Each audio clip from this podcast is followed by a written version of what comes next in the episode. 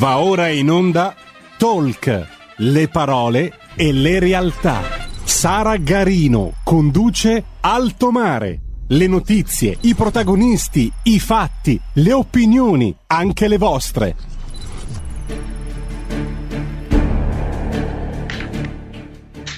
Buongiorno, buongiorno e bentrovati per una nuova puntata di Alto Mare, naturalmente sempre qui su RPL. Al solito, come di consueto, qualche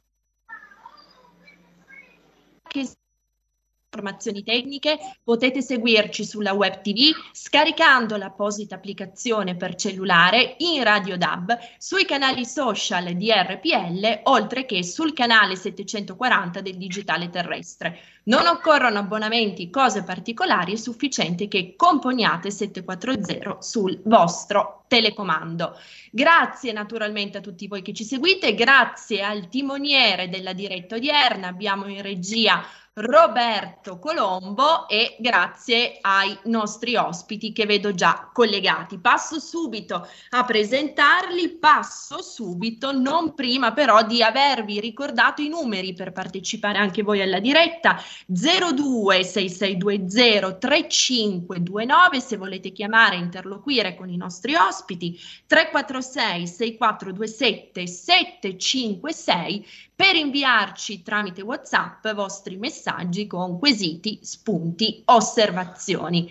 Bene, veniamo finalmente alle presentazioni. Quest'oggi abbiamo intitolato la puntata Come cambia il rischio dell'impresa nel post pandemia una domanda in apparenza semplice, ma la cui risposta è alquanto complessa e soprattutto necessita di competenza e competenza, essere calati nel mezzo delle cose, in medias res, conoscere la realtà di cui si disserta e qua già collegati abbiamo due personaggi che assolutamente conoscono la realtà di cui andranno a parlarci, di cui si occupano quotidianamente. Do il benvenuto al presidente di AIS, Associazione Italiana Sicurezza Sussidiaria, Franco Cecconi. Ben trovato, presidente.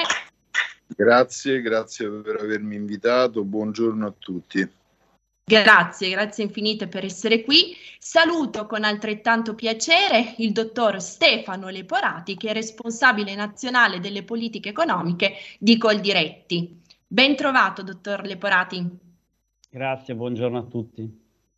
Grazie, grazie davvero per essere con noi. Eh, siamo in attesa di avere collegato anche il dottor Guido Romano, sperando che oggi sia effettivamente possibile, che è direttore degli affari economici presso il CERVED, di cui andremo a presentare l'ultimo rapporto sullo stato di salute delle imprese italiane. Nel secondo blocco interverranno anche Mariano Bella, direttore dell'ufficio studi di Confcommercio, nonché il deputato della Lega Iari Colla, membro della decima commissione parlamentare attività produttive, commercio e turismo. Consentitemi ancora in incipit di ringraziare Claudio Verzola per il supporto e per l'organizzazione tecnica, la partnership eh, consueta nell'organizzare queste puntate, specialmente quelle in cui figura anche il presidente Cecconi. Grazie, grazie davvero a Claudio Verzola. Presidente, cominciamo da lei, prima di calarci nella concretezza di quelli che sono i dati restituiti dal rapporto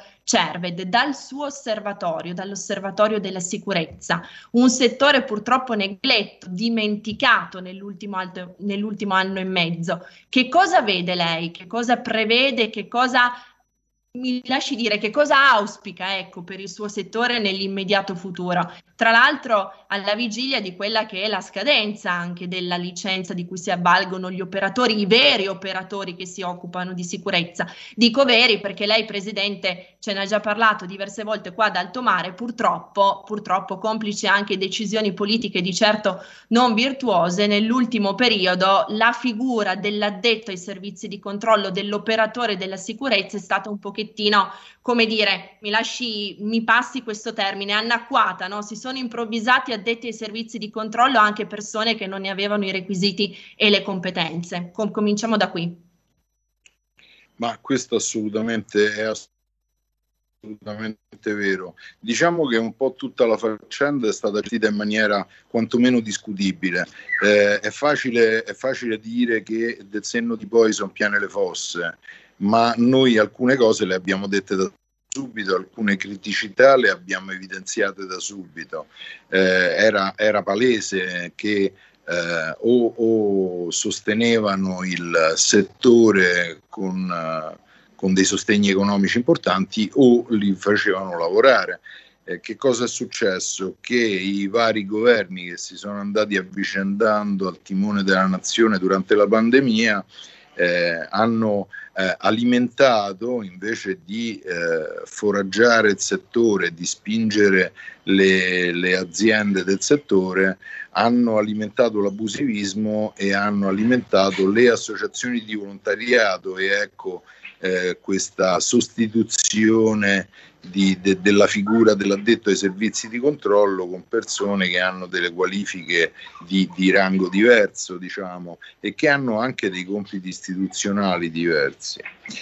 Eh, resta, resta, il fatto che eh, alla fine di tutto ciò il lavoro non c'è stato, i ristori non ci sono stati o se ci sono stati sono stati eh, pressoché nulli e ridicoli eh, quando sono state innescate le strategie per il ristoro, qualche illustre scienziato ha pensato bene di utilizzare il codice Ateco per ristorare le categorie, quando invece c'era un indizio che era sotto agli occhi di tutti e già in mano a chi doveva decidere, che era il fatturato dell'anno precedente. La differenza tra il fatturato dell'anno precedente e l'anno, eh, l'anno successivo o il mese successivo, i mesi di riferimento eh, erano sotto gli occhi di tutti, erano eh, un elemento facilmente rilevabile e non è stato utilizzato, sebbene noi abbiamo eh, a più riprese suggerito di utilizzare il fatturato. È stato fatto solo all'ultimo, quando non dico non serviva più,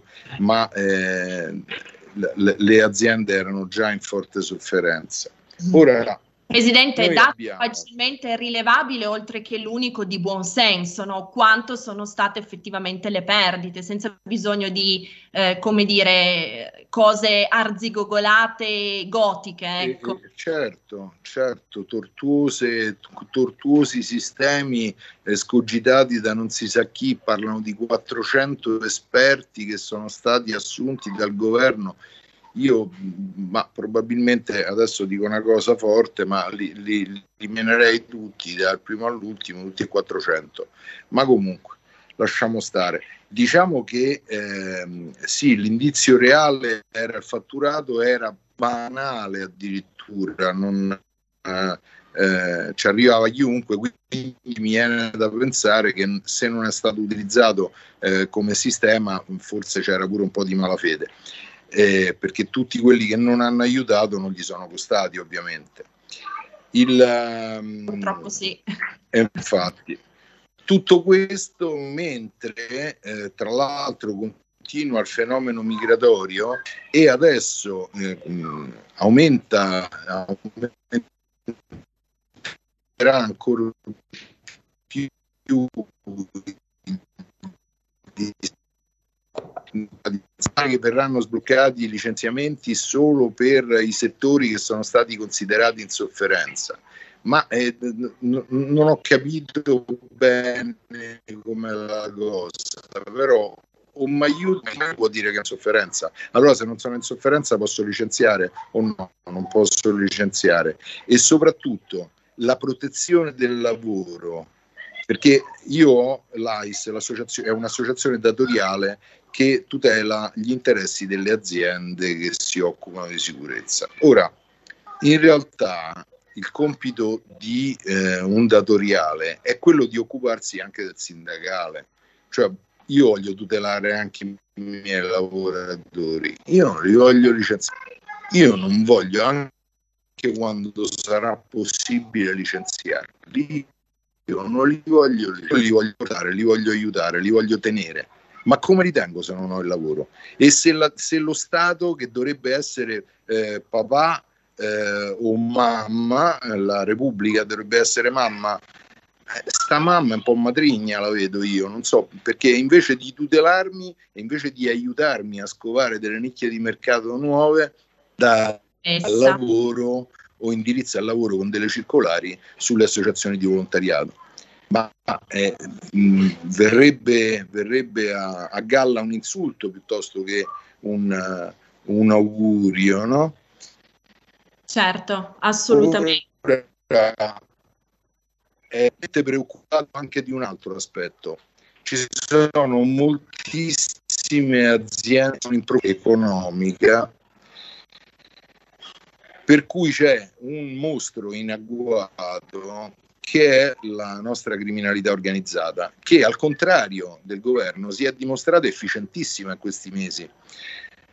Sono brevissimi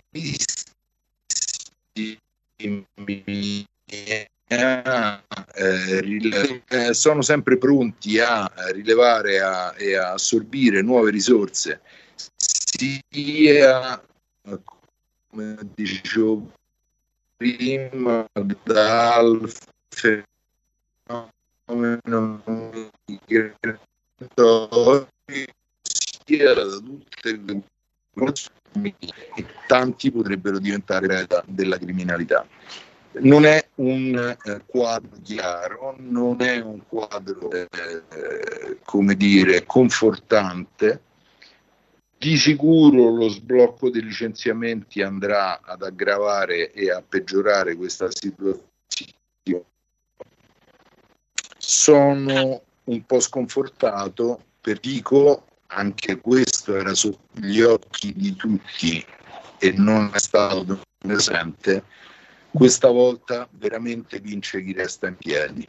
E chi ha resistito fino adesso è meno a rischio perché vuol dire che, ha, eh, che è riuscito a scovare delle strategie per restare in piedi, ma di sicuro queste strategie non vedono partecipi i governi e, e i, e i ristori e i sostegni e, e, un aiuto che doveva arrivare non è arrivato. La gente e questo che dovrebbe essere anche il buon senso del, del buon padre di, di, famiglia per riprendere la, le, la chiarissima metafora e la più che, come dire, doviziosa ed efficace metafora che dovrebbe davvero essere implementata dai governi nella nostra quotidianità. Presidente Cecconi, la ringrazio tantissimo per questa clausola di questo suo primo intervento, per aver citato anche il rischio come dire, dell'infiltrazione della criminalità organizzata a fronte di sofferenze, di situazioni di indebitamento da parte delle imprese,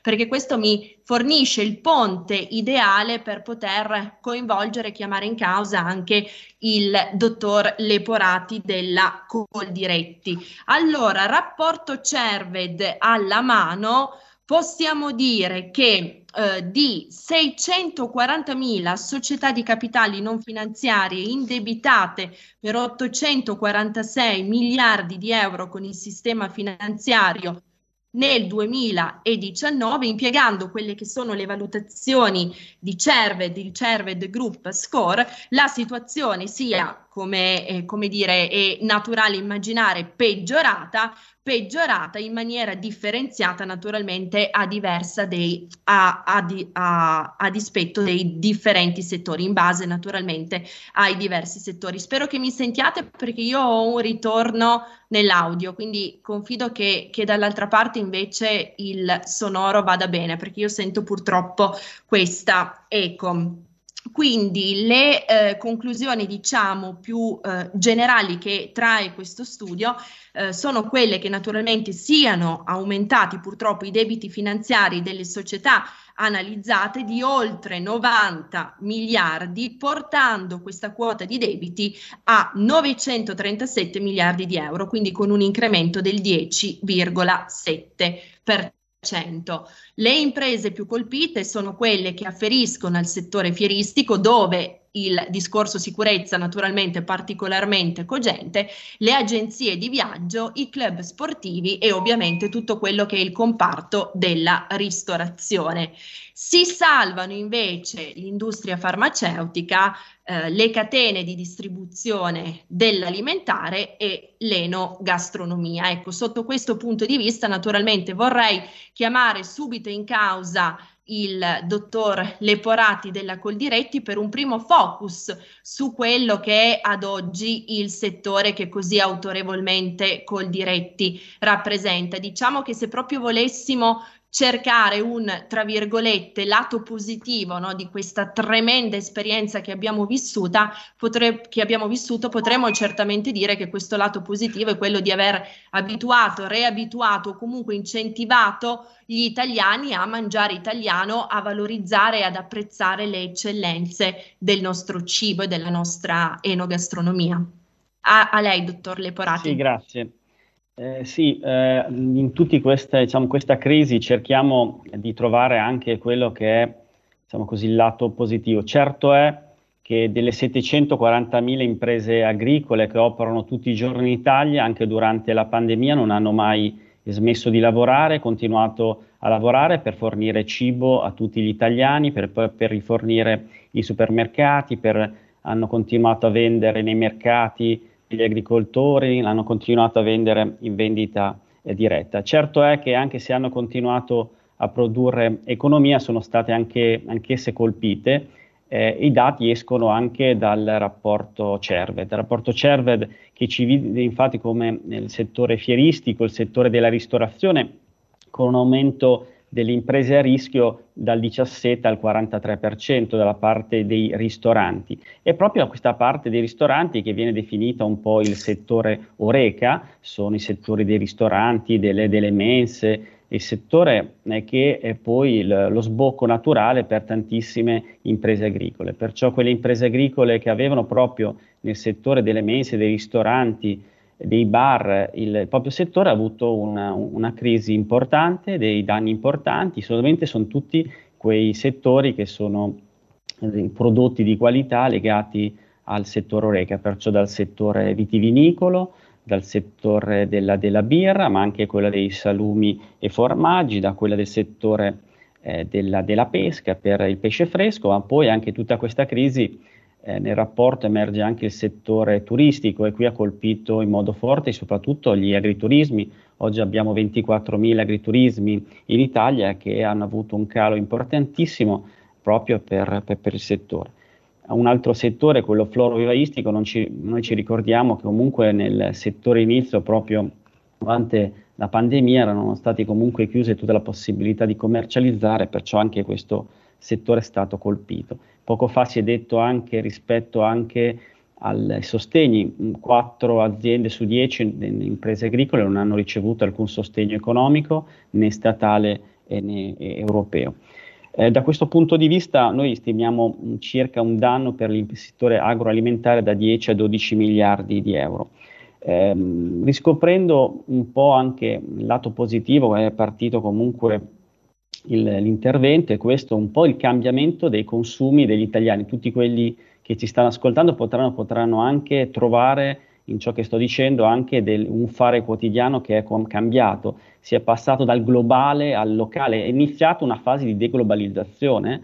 Eh, si, si, ritorna di più nel negozio di vicinato, nei, nei, nei, mercati, nei mercati campagna amica degli agricoltori, eh, direttamente da, dal produttore agricolo c'è una ricerca del, del Made in Italy, 82, eh, 82% dei cittadini, cioè 82 cittadini su 100, cercano proprio un prodotto Made in Italy fatto eh, in Italia perché comunque vogliono anche una sorta di aiutare l'economia o, o aiutare il, il, territorio. Questo, diciamo così, è una, un, una forma, si è riscoperto quanto sia importante anche il settore agricolo, il settore del cibo, nel momento in cui, quando è scoppiata la pandemia, ricordo che molti paesi, a partire per esempio dalla Russia, hanno chiuso propri, l'export per esempio di cereali, perciò si, una, si sta riparlando di una sovranità alimentare da riscoprire all'interno dei settori strategici, come settore strategici può essere quello farmaceutico abbiamo riscoperto anche un consumo etico e sostenibile, soprattutto questo da parte delle,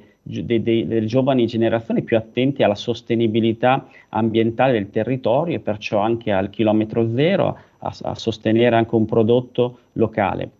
Il tema quello della, del cibo e salute, anche il, sempre cibi freschi, eh, salutistici, e anche qui si è avuto una maggiore attenzione. Una delle altre due tendenze veramente sono molto importanti, una eh, le grandi città verso i piccoli centri, forse anche per il fatto che l'home working, il fatto che molti cittadini hanno ritrovato le proprie origini nei paesi e nei comuni eh, rurali, sono aumentati del 6,7% le vendite di generi agroalimentari nei comuni a bassa, a bassa urbanizzazione, cioè nei, nei, piccoli comuni di campagna. Sono, molte persone sono ritornate, probabilmente alla possibilità anche di fare eh, l'home working, lavorare da casa. E poi l'altro tema che tutti quanti comunque è la transizione digitale, ci stiamo abituando comunque a comprare sempre di più attraverso forme di e-commerce e che devono andare, che molte, per questo molte aziende anche di col diretti si stanno abituando, soprattutto le giovani generazioni, a fornirsi di queste forme di, com- di e-commerce per far sì che siano, eh, siano, gli agricoltori e non le grandi multinazionali ad avere, diciamo così, ad andare a commercializzare e lasciare comunque un valore sul, su, sul territorio. Certo è che i dati del settore della ristorazione, del settore dei bar, delle mense con un meno 40% di vendite nel 2020 hanno eh, segnato in modo importante anche quello che è tutto il settore, tutto il settore agricolo. Um, infatti anche abbiamo condotto un'analisi e il 18% delle aziende ha subito questo impatto dal settore Oreca, un altro 7% ha subito un, un, danno rispetto anche alla necessità di liquidità, ma anche l'aumento del, dei costi di produzione. Per esempio pensiamo soprattutto alle aziende zootecniche eh, del, del, nord Italia che hanno subito un aumento dei costi di produzione legato al settore mangimistico. E chiudo dicendo che c'è un 9,5% degli agricoltori che ritiene che non si arriverà alla situazione eh, pre, pre-Covid. Certo è il resto fa il fatto che eh, il settore agricolo e agroalimentare con le oltre 740.000 aziende, le 70.000 industrie, comunque eh, se prendiamo tutta la filiera agroalimentare rappresenta il 25% del, del, PIL, del PIL, italiano. Eh, il rapporto tocca anche il settore fieristico, eh, e lo cita come tra, un, tra, i settori più colpiti, il 95% del settore fieristico è a rischio e su questo settore fieristico poi si ritorna anche qui alle, alle aziende agricole. Perché? Perché eh, circa un quarto delle manifestazioni eh, fieristiche italiane sono legate comunque al settore agroalimentare, perciò ripercussioni si hanno sempre poi eh, nei confronti delle aziende agricole. Certo, grazie infinite dottor Leporati per questo excursus, per questa disamina e grazie ovviamente anche al Presidente Cecconi perché i vostri interventi si stanno davvero amalgamando in maniera estremamente sinergica. Una domanda veloce per ambedue. Lei poc'anzi, dottor Lepar- Leporati, ha detto si stanno abituando, no? ci stiamo abituando, le aziende agricole stanno come dire riconvertendo in un certo senso il loro modus operandi per adattarsi ovviamente a quella che tanti definiscono una nuova normalità. Ecco, per tutti e due, prima il presidente Cecconi e poi il dottor Leporati, com'è o meglio come sarà questa nuova normalità o questa transizione verso un ritorno, speriamo, alla, tra virgolette, normalità di prima, come vi state attrezzando dal vostro punto di vista, dai vostri osservatori e eh, che cosa vi aspettate piano, dal piano di aiuti eu, europeo? Che cosa vi aspettate che effettivamente possa arrivare dal recovery e se arriverà quanto sarà, come dire, pronto no? a tempo? Presidente Cecconi, prima lei e poi il dottor Leporati. Eh, non, la, non la sentiamo, Presidente Cecconi, tolga soltanto il mute. Ci siamo? Assolutamente, forte e chiaro. Benissimo, d'accordo. Avevo tolto il microfono per non creare rumori di che vi possano disturbare la trasmissione. Sostanzialmente eh, il nostro lavoro mh, non può cambiare, nel senso che il nostro è un lavoro che si fa in presenza e si fa con gli occhi, eh, tanto per incominciare eh, perché è il monitoraggio continuo, la presenza di spirito, l'azione, le capacità personali sviluppate con la formazione, eccetera, eccetera, che fanno del mondo della sicurezza una cosa che è pressoché sem- quasi sempre fisica. È certo. ovvio che tutta, tutto il supporto dell'elettronica e della, delle videoriprese, della possibilità delle TV a circuito chiuso, eccetera, può dare un incremento e un aiuto, un supporto con, uh, con gli strumenti di vigilanza passiva, ma resta il fatto che per fare sicurezza serve una persona. Quindi ah. dubito che eh, questa nuova modalità online o uh, home working o, o quant'altro possa essere utile se non in percentuali blande rispetto a quello che è lo sviluppo ehm, del, del, lavoro. Eh, tutto quello che abbiamo detto finora eh, in realtà non ha fatto altro che evidenziare eh, il fatto che nostri, il nostro governo non ci ha aiutato, i nostri governi non ci hanno aiutato, non hanno aiutato nessuno praticamente, eh, non hanno fatto altro che mettere paletti mh, necessari, non necessari, non sta a me dirlo, eh, però forse non, non, non era tutto eh, così stringente come invece è stato fatto. Eh, arriveranno degli aiuti dall'Europa? Io questi aiuti me li aspettavo da, da, dalla, da casa mia, da, dalla mia nazione, non me li aspettavo dall'Europa. Eh, se, eh, la, se l'aiuto deve arrivare dall'Europa, a questo punto che facciano le cose che non ha fatto l'Italia, cioè sostenere le aziende in base al fatturato e sostenere le aziende in base a quelle tasse e, e a quei balzelli di sapore feudale eh, che gravano sulle aziende nonostante il Covid. Perché non ci hanno detto, ah no, vabbè c'è il Covid, eh, non pagare le tasse. Ci hanno detto, ah sai, siccome c'è il Covid, invece di pagare adesso, paga tra sei mesi. E questo suona tanto come una presa in giro. Esatto. Nascondere un po' la polvere sotto il tappeto. Grazie Presidente Cecconi.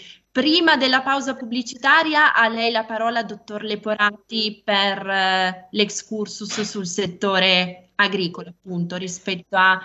Anzi no, la interrompo, mi scusi, perché dalla regia mi dicono che siamo arrivati al blocco pubblicitario, quindi una breve interruzione e ci ritroviamo qui per il secondo blocco. Cominceremo naturalmente dal dottor Leporati di Coldiretti.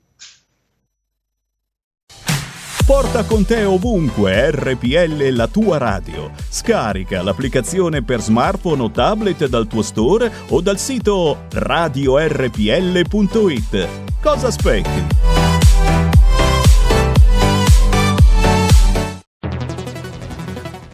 Dal 1849 Brescia è la leonessa d'Italia perché Brescia, i bresciani e le aziende bresciane non mollano mai. La Sargom di Rodengo Saiano Brescianissima è sempre più forte per vendere, lavorare e trasformare articoli gomma plastica tecnico-industriali. Alla Sargom, via Gaetano Bertoli 15 Rodengo Saiano, Brescia, troverete nylon, derlin, PVC, silicone, Vulcolan, plexiglass, policarbonato sia in semi lavorati che in prodotti finiti a disegno cliente. Grazie Brescia. Da Sargom, Rodengo Saiano, Brescia.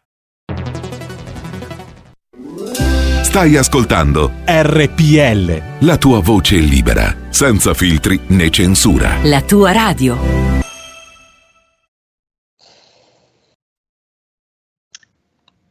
Perfetto, siamo in onda, grazie Roberto per la linea, ben trovati a tutti voi, secondo blocco di Alto Mare, per coloro i quali si fossero messi in collegamento soltanto ora, vi ricordo che stiamo dissertando gli ultimi dati pubblicati dal CERVED sullo stato di salute delle imprese italiane nel dopo pandemia. Sono con noi il presidente dell'AIS, Associazione Italiana Sicurezza Sussidiaria, Franco Cecconi, il dottor Stefano Leporati di Coldiretti, responsabile nazionale delle politiche economiche di Coldiretti e adesso ci ha anche raggiunto, lo vedo collegato il dottor Mariano Bella, direttore dell'ufficio studi di Confcommercio. Buongiorno e grazie infinite per aver accettato l'invito. Buongiorno, grazie a voi per l'invito.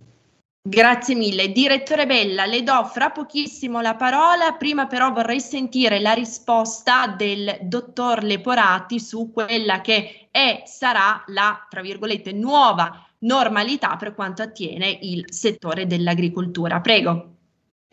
Sì, grazie. Credo eh, un po' rispetto anche alla nuova normalità. Certamente noi quello che anche nei dati che vi ho raccontato eh, ci sta cercando di trovare una nuova normalità e probabilmente anche questa sorte di isolamento che abbiamo dovuto subire tutti quanti sta cercando, sta, ci sta portando a, a un, ritrovare una nuova socialità, una nuova socialità anche nel, nell'atto del consumo e perciò anche i dati che eh, vi ho portato rispetto anche a un ritorno del negozio di vicinato, del, del, del, mercato rionale, dei mercati degli agricoltori, della vendita diretta degli agricoltori, perciò una nuova socialità che si riscopre nell'atto di acquisto, un atto di acquisto anche nella ricerca dell'82% da parte italiani di un prodotto, eh, di un prodotto italiano.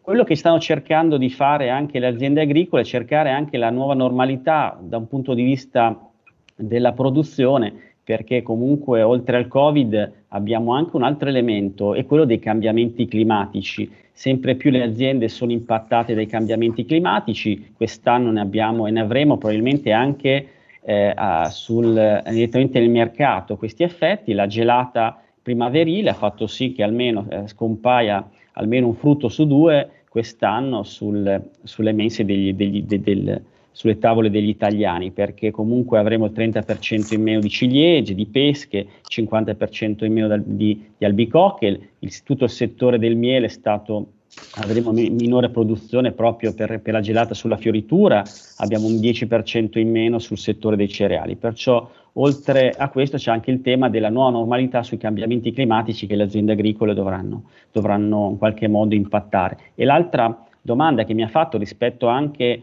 al recovery, beh, noi come Coldiretti abbiamo anche impostato e portato al governo tutta una serie di progetti per gli investimenti e per il rilancio del settore, investimenti nei contratti di filiera dal settore zootecnico, dal settore olivicolo, ma un po' impattano tutti i settori produttivi per cercare di spingere la bioeconomia, cercare anche di fare quei progetti infrastrutturali che sono, che sono importanti. Noi abbiamo presentato un progetto legato anche qui al cambiamento climatico, ai fattori della produzione, per dei laghetti, migliaia di laghetti, per cercare di contenere l'acqua e utilizzarla durante il periodo dell'anno invece che ce n'è più bisogno. Anche qui vi riporto solo, su, se parliamo del tema infrastrutturale, noi abbiamo, siamo al trentesimo posto come infrastrutture in Italia, abbiamo un costo chilometrico del trasporto merci a 1,12 euro a chilometri contro eh, l'1,08 della Francia, l'1,04 della Germania, perciò abbiamo anche un gap competitivo che dobbiamo cercare di colmare attraverso degli investimenti infrastrutturali. Perfetto, grazie, grazie infinite dottor Leporati per questa sua disamina. Rimanga lì, io adesso vengo al direttore Mariano Bella, ricordo direttore dell'ufficio studi di Confcommercio. Direttore Bella, allora rapporto del CERVED alla mano, possiamo purtroppo leggere e scoprire che eh, quella riferita al post pandemia è stata, è la più alta quota di downgrade, quindi la più alta quota di indici di peggioramento registrata dal 2009, a cui si affianca anche il minor numero di upgrade registrati stesso pe- nello stesso periodo, quindi il minor numero di miglioramenti. Ecco, per quanto concerne il suo osservatorio, ci dica innanzitutto com'è la situazione chiaramente com'è purtroppo la, la situazione, perché sappiamo già in anticipo non essere rosea. Sì, io vorrei cominciare però facendo io una domanda. Eh, il, il, collega del CERVED non c'è, non, non, è presente in trasmissione? Siamo in attesa di collegarlo. Ah, ecco, benissimo, benissimo, perché, perché, questo è un rapporto fatto molto bene, ha anche una, una sua complessità. Eh, io ci ho dato un'occhiata perché il CERVED lo seguo comunque, lo seguiamo tutti un po' da tanto tempo e devo dire che la mia impressione è abbastanza buona, cioè i dati che emergono da questa eh, nuova eh, delivery del CERVED non sono affatto male. È ovvio che con una perdita di prodotto che non si avvertiva dal 1943 o 44, questo non possiamo saperlo perché non ci sono i dati specifici trimestrali, eh, che non si appunto dalla, dalla, seconda guerra mondiale, è ovvio che le cose devono per forza peggiorare anche dal punto di vista del credito. Ma faccio notare che rispetto all'ultima, eh, all'ultima indicazione del CERVED, quella di alcuni mesi fa, in cui le imprese a rischio default erano il 32% delle 640.000 che loro monitorano perché hanno bilanci completi in quanto sono società di capitali, siamo scesi negli ultimi mesi al 20,7%, quindi siamo saliti rispetto al 2019, però per come è fatto il loro modello, che è fatto molto bene, la componente macroeconomica settoriale e territoriale risente favorevolmente del miglioramento delle condizioni che abbiamo avuto grazie al successo, tra virgolette, facciamo gli scongiuri, della campagna vaccinale e della ripresa economica che stiamo avvertendo. Quindi è vero che ci sono rispetto al 2019 70, 60, 70 mila imprese a rischio default in più ma già ce ne sono 70.000 in meno rispetto alle vecchie stime. Eh, l'aspetto brutto invece è che, come d'altra parte sappiamo tutti, queste imprese sono prevalentemente concentrate nei settori più colpiti dalla pandemia, che non sono i settori della manifattura, ma sono i settori dei servizi, quelli legati, diciamo, alla convivialità, allo scambio, alla socialità. Uh, io non so se voi, quanto voi siete interessati ad approfondire i temi del rapporto perché sono abbastanza tecnici, quindi non li approfondirei, ma dico soltanto attenzione a come valutare eh, questi, queste riflessioni del CERVED perché è ovvio che se un'impresa, una grande impresa della manifattura è estremamente indebitata e il suo debito è cresciuto, magari il, il suo rating leggermente peggiora, ma in un certo senso peggiora perché non poteva che non, non peggiorare perché hanno preso più soldi a prestito. Sinteticamente dico una cosa, eh, sono cresciute le imprese a rischio default, però per rischiare di morire vuol dire che sei ancora vivo ed è una cosa estremamente importante perché se no ti contavano già sulle imprese morte. Quindi possiamo dire che nonostante la confusione, nonostante eh, la burocrazia che, di cui purtroppo quella in eccesso non riusciamo a emendarci, alcuni provvedimenti del governo come la garanzia, come la garanzia statale sui prestiti fino a 30.000 euro che nel rapporto Cervet entrano solo marginalmente ma ci sono, eh, la moratoria sui prestiti e via discorrendo, hanno comunque tenuto in vita, non si sa ancora per quanto, eh, moltissime imprese. L'altro aspetto, come dicevo prima, che emerge è che la migliore medicina per curare il rischio default è la diffusa crescita economica e il ritorno alla crescita economica. Viceversa, bisognerà continuare eh, con lo Stato che dice tu eh, sei messo male, eh, ti do ancora la cassa integrazione, tu sei messo malissimo, ti do un altro po' di soldi, tu fai veramente schifo, ti do qualche cosa per vivere altri due mesi. Ma è solo la crescita economica lo strumento attraverso il quale le imprese possono uscire da questa situazione che è in via di miglioramento, ma eh, ci vorrà del tempo. Quindi va bene avere fiducia, ma io non condivido l'entusiasmo di alcuni, forse può essere entusiasmo strumentale e, e, e, entusiasmo a caccia di consenso politico, ma l'entusiasmo non ce lo possiamo permettere. Solo un dato, se le imprese della ristorazione o dell'alloggio hanno perso, o le agenzie di viaggio, l'80%, addirittura nel primo trimestre dell'anno in corso, anche se ora fanno più 100%, sono molto lontane dal ritorno, perché se io prima stavo a 100, poi ho perso l'80%, vado a 20, ora che guadagno il 100% vado a 40, quindi sto ancora lontano 60 dai livelli del 2019. Noi la diciamo che nulla si distrugge.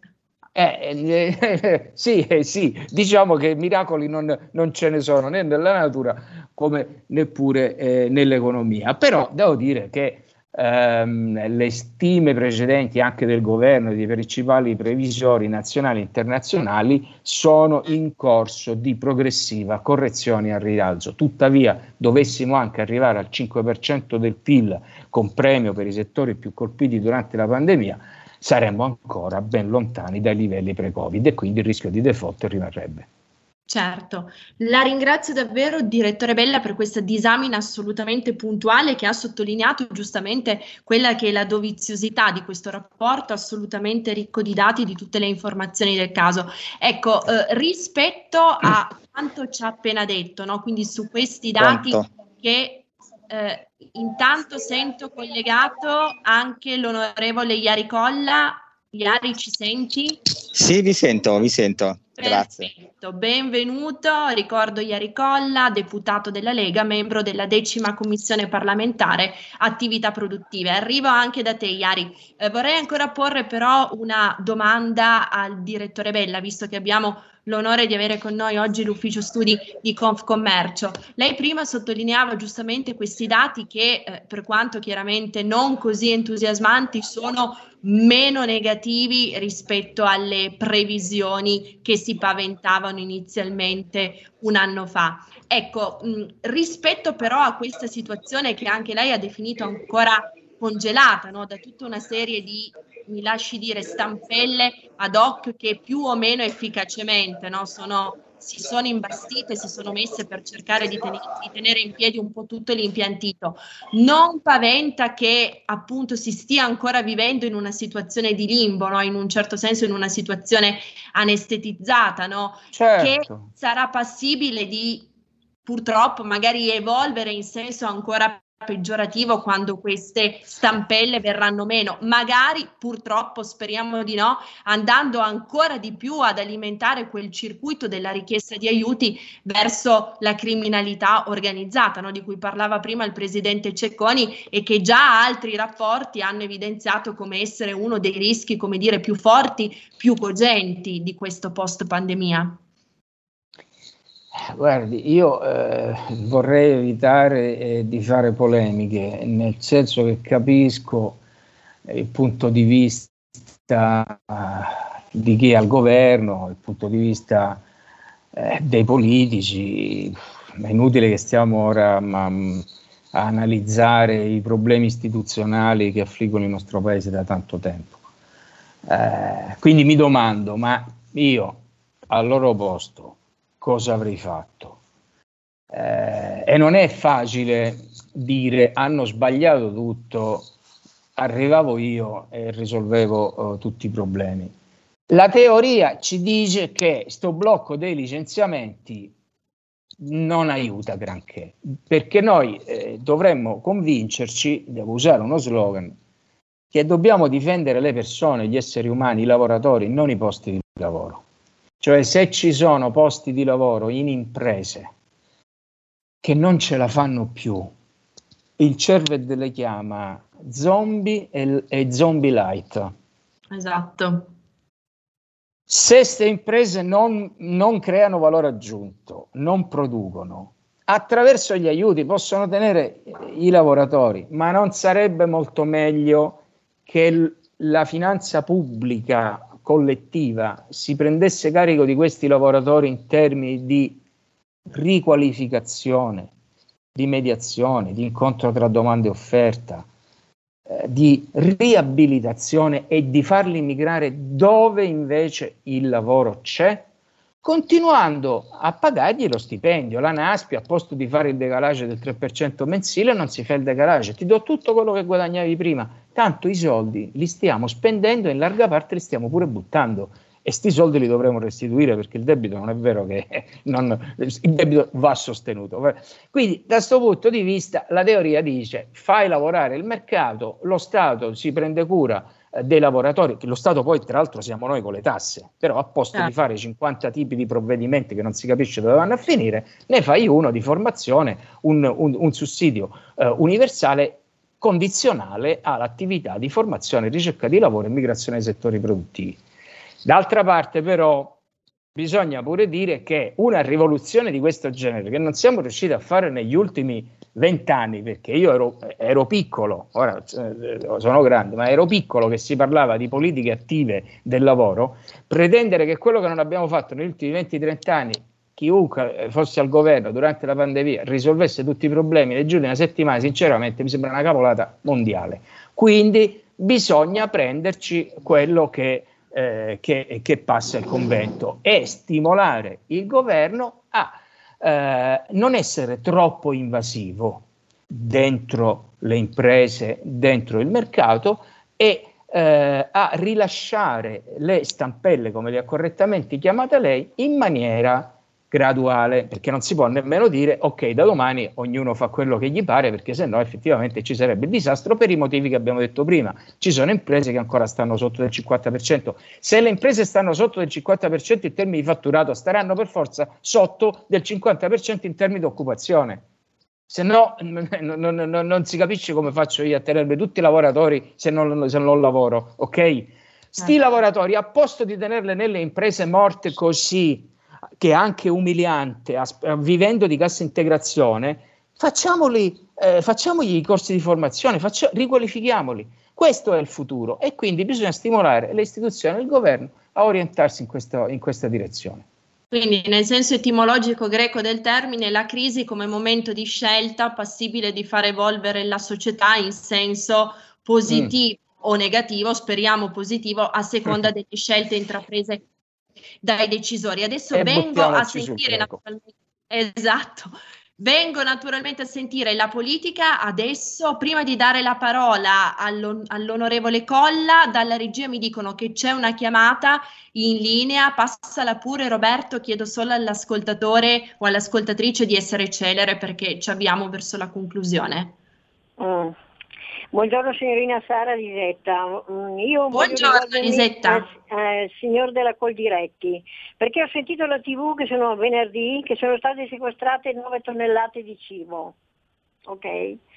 Allora volevo dire la mia, perché francamente non ne, pro, uh, non ne, posso proprio più della lotta di questo inquinamento dell'aria. Poi ci si mettono anche i presunti cervelloni a, a, diffondere il panico, mille morti per l'aria inquinata, certo l'aria inquinata fa male, però ricordiamoci di questi cervelloni scienziati sull'epidemia dei polli mh, mm, di due o tre anni fa, miliardi di morti per l'epidemia, poi tutto è finito e non è morto nessuno.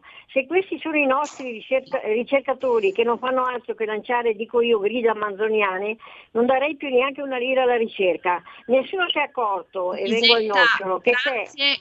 Grazie per l'intervento. In chiusura naturalmente darò di nuovo la parola flash anche al dottor Leporati, però vorrei venire un attimo dall'onorevole Colla sul tema di questa puntata. Quindi a lei eh, onorevole, a te Iari una sintesi, un bilancio di tutte le cose che sono state dette nel corso di questa puntata e delle strategie, no? degli ingredienti da mettere in campo, da adottare da parte di chi è in questo momento è al governo con i tempi, come dire, corretti del caso, come ci rammentava il direttore Bella, per cercare di riorientare la barca verso una rotta di crescita e di sviluppo per il nostro paese per le nostre imprese.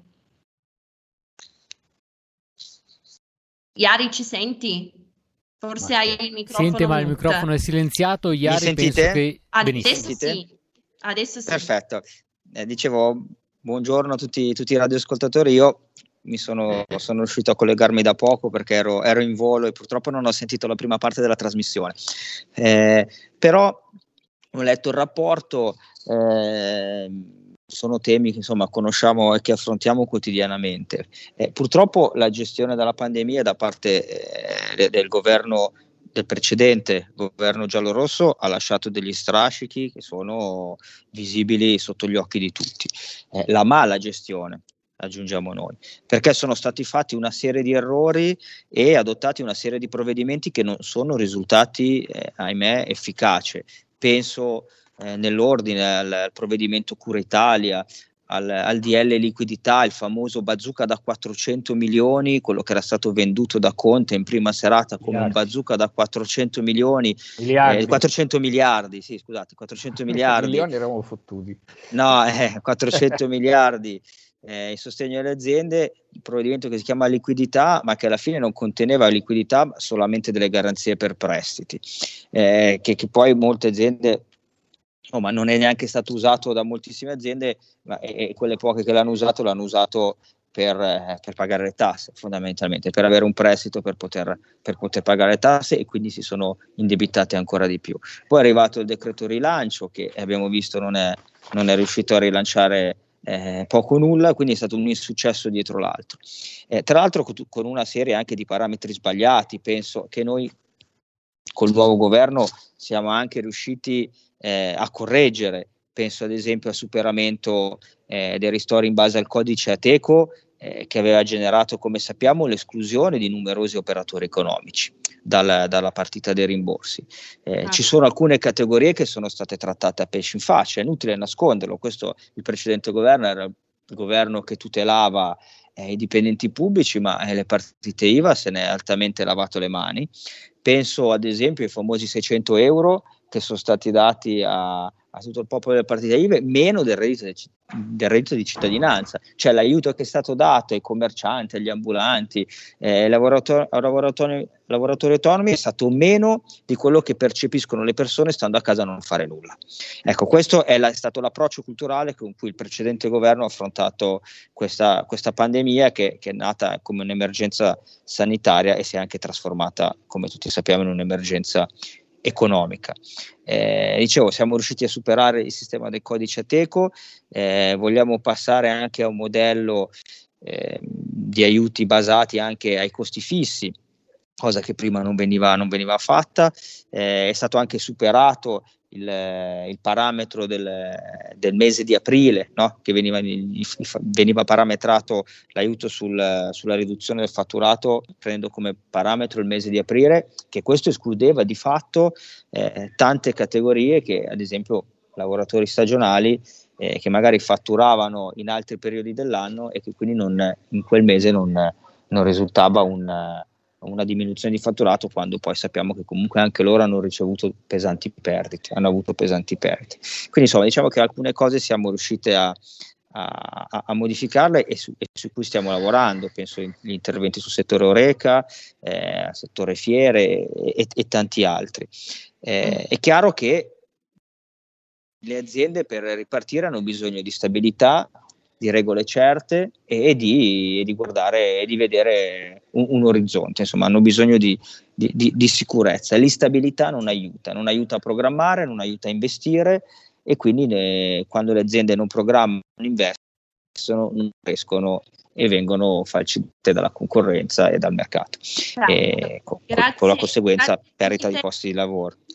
Grazie, grazie infinite. Iari, purtroppo siamo praticamente in chiusura, quindi devo interromperti anche se con te e con i nostri ospiti vorrò certamente ritornare su questi temi anche con eh, il direttore dell'ufficio studi del CERVED per continuare ad approfondirli, chiedendo un minimo di vegna a Roberto, davvero per ciascuno dei nostri ospiti in dieci secondi, se foste al governo che cosa chiedereste, che cosa fareste do- domani mattina. Vi chiedo solo davvero di essere celeri perché altrimenti il nostro, il nostro regista giustamente ci, ci fustiga metaforicamente. Presidente Cecconi, secco.